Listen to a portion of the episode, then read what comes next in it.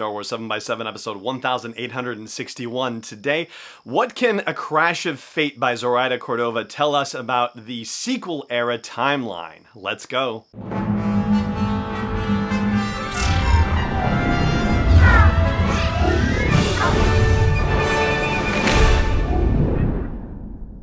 Hey Rebel Rouser, I'm Allen Voivod and this is Star Wars 7x7.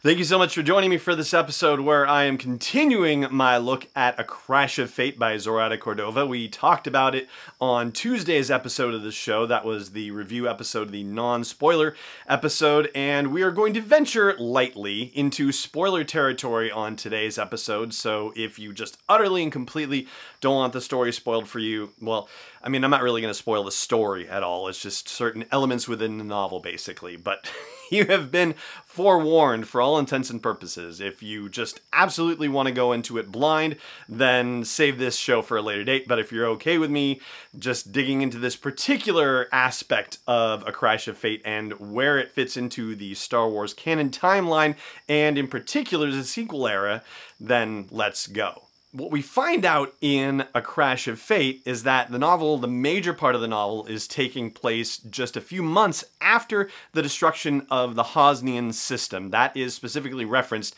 in the novel. And so already that puts it beyond The Last Jedi as to where it puts it in terms of The Rise of Skywalker. Well, of course, that is naturally an open question. So then the next question becomes, I would say, kind of naturally, where does this mean it fits within the other pieces of the Galaxy's Edge story that we are being exposed to right now?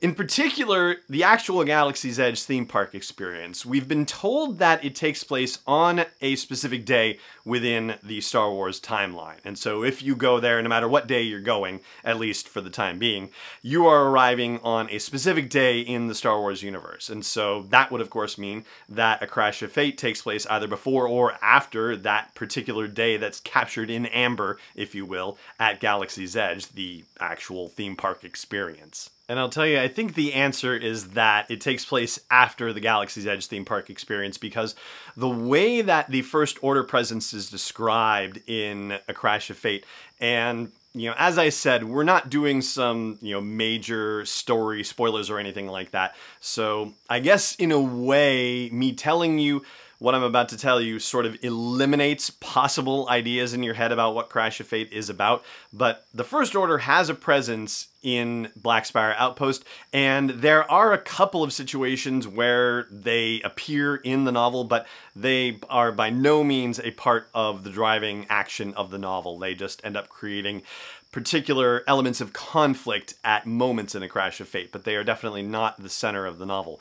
However, the presence of stormtroopers is comparatively recent on Batuu, and yet there is proselytizing happening. Some random citizens on Batuu are out in the Black Spire Outpost marketplace and are talking about joining the First Order, trying to get people to join the First Order and saying, no, you got to join these people.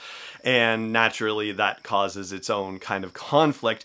But in thinking about the Galaxy's Edge experience, at least everything that I've read and seen about it so far, I don't think there are any open demonstrations by citizens in favor of the First Order or in support of the First Order at that point. And so that would suggest to me a more developed presence, a more developed influence of the First Order on the citizens of Batuu and Black Spire Outpost in A Crash of Fate as compared to what you see in the theme park experience. And so A Crash of Fate would take place after the theme park experience based on that. At least that's my reasoning. As far as the resistance goes, well, what we learn from A Crash of Fate is that their presence is known, sort of, on Batuu, but it's only spoken of in whispers, and the character Jules is not necessarily sure that it is in fact true that the resistance is on Batuu. Basically, the notion is that people talk and tell tall tales and stories, and you hear rumors and things like that, but it's not necessarily a sure thing, or at least from his perspective, he doesn't know whether to believe that the resistance is actually on Batuu until he actually has an encounter with the resistance or representatives thereof. And similar to the First Order situation with A Crash of Fate, The resistance presence in A Crash of Fate is also comparatively minimal as far as the overall plot and events of the story goes, but it does play an important role of sorts. I know that sounds a bit oxymoronic, but I promise you it makes sense. And in fact, I will explain fully on tomorrow's episode of the show. As far as the two members of the Resistance that we meet in A Crash of Fate, or at least the two members that we knowingly meet, one of them is identified as a young Mon Calamari man named Lejo. As for Lejo's partner, she is not named in the novel, which of course leads you to start wondering who this person might be. The only information we get is that she has dark brown skin and tight curly hair kept short. That's what it says in the novel. And if you look at the promotional posters for Phasma, the novel by Delilah Dawson that came out as part of the Journey to the Last Jedi publishing initiative, well, that description fits with Vi Moradi, the resistance spy featured prominently in that novel, and who will also be appearing in her novel Black Spire that's coming out later this month, and who also appears roaming around Black Spire Outpost in the Galaxy's Edge theme park as well. And granted, I'm sure there are many people who could be described as having dark brown skin and tight curly hair kept short in the Star Wars galaxy in general, but it seems rather an interesting coincidence that somebody fitting a basic description of Vi Moradi would be spotted on Batuu when we know that Vi Moradi is appearing on Batuu in multiple Star Wars storytelling opportunities. So, yeah, that's really kind of intriguing. The only thing that's a little puzzling is the hairstyle situation, which I'm actually going to get into this weekend on the show. So stay tuned for that. There is one other timeline element that's worth mentioning about A Crash of Fate, and it has to do with the epilogue of the story, and I'm going to share that with you after the break. Stay tuned.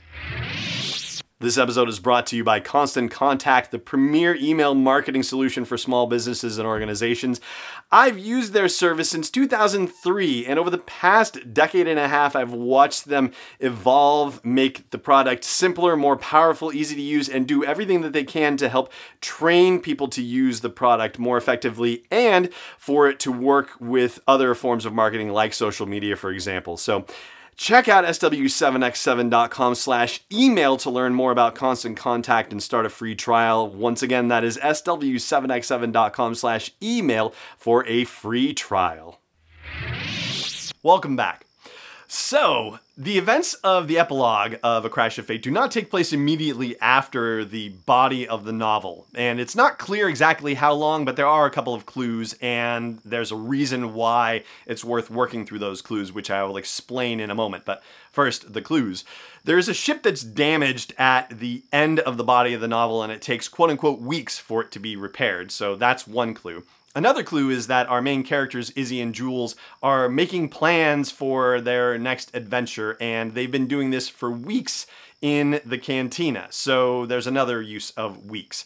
And my read of the novel, at least, suggests that those two weeks periods are consecutive and not concurrent. So I get the sense that it's at least a month, maybe more, after the events of the body of the novel that this epilogue takes place. And in the epilogue, people are observed packing up and leaving Batuu, which the characters ascribe to the increasingly felt presence of the First Order on Batuu. But at the end of the epilogue, fighting breaks out between the Resistance and the First Order, and it's characterized as the Resistance finally coming out of hiding. Now, we don't get to learn what kind of ships or personnel either the Resistance or the First Order are fielding in this first outbreak of conflict. Just laser fire is described in the sky, and that's pretty much it.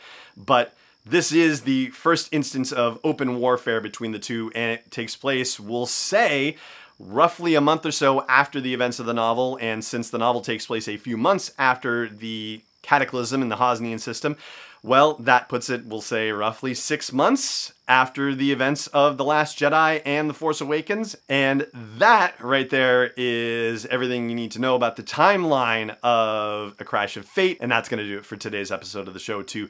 Thank you so much for joining me for it, as always. And may the Force be with you, wherever in the world you may be. Podcast is not endorsed or sponsored yet by Lucasfilm Limited, Disney, or 20th Century Fox. It is intended for entertainment and information purposes only. Star Wars, the Star Wars logo, all names and pictures of Star Wars characters, vehicles, and any other related Star Wars items are registered trademarks and or copyrights of Lucasfilm Limited or their respective trademark and copyright holders. May the force be with them. All original content is copyright 2019 by Star Wars 7x7. We hope you love it.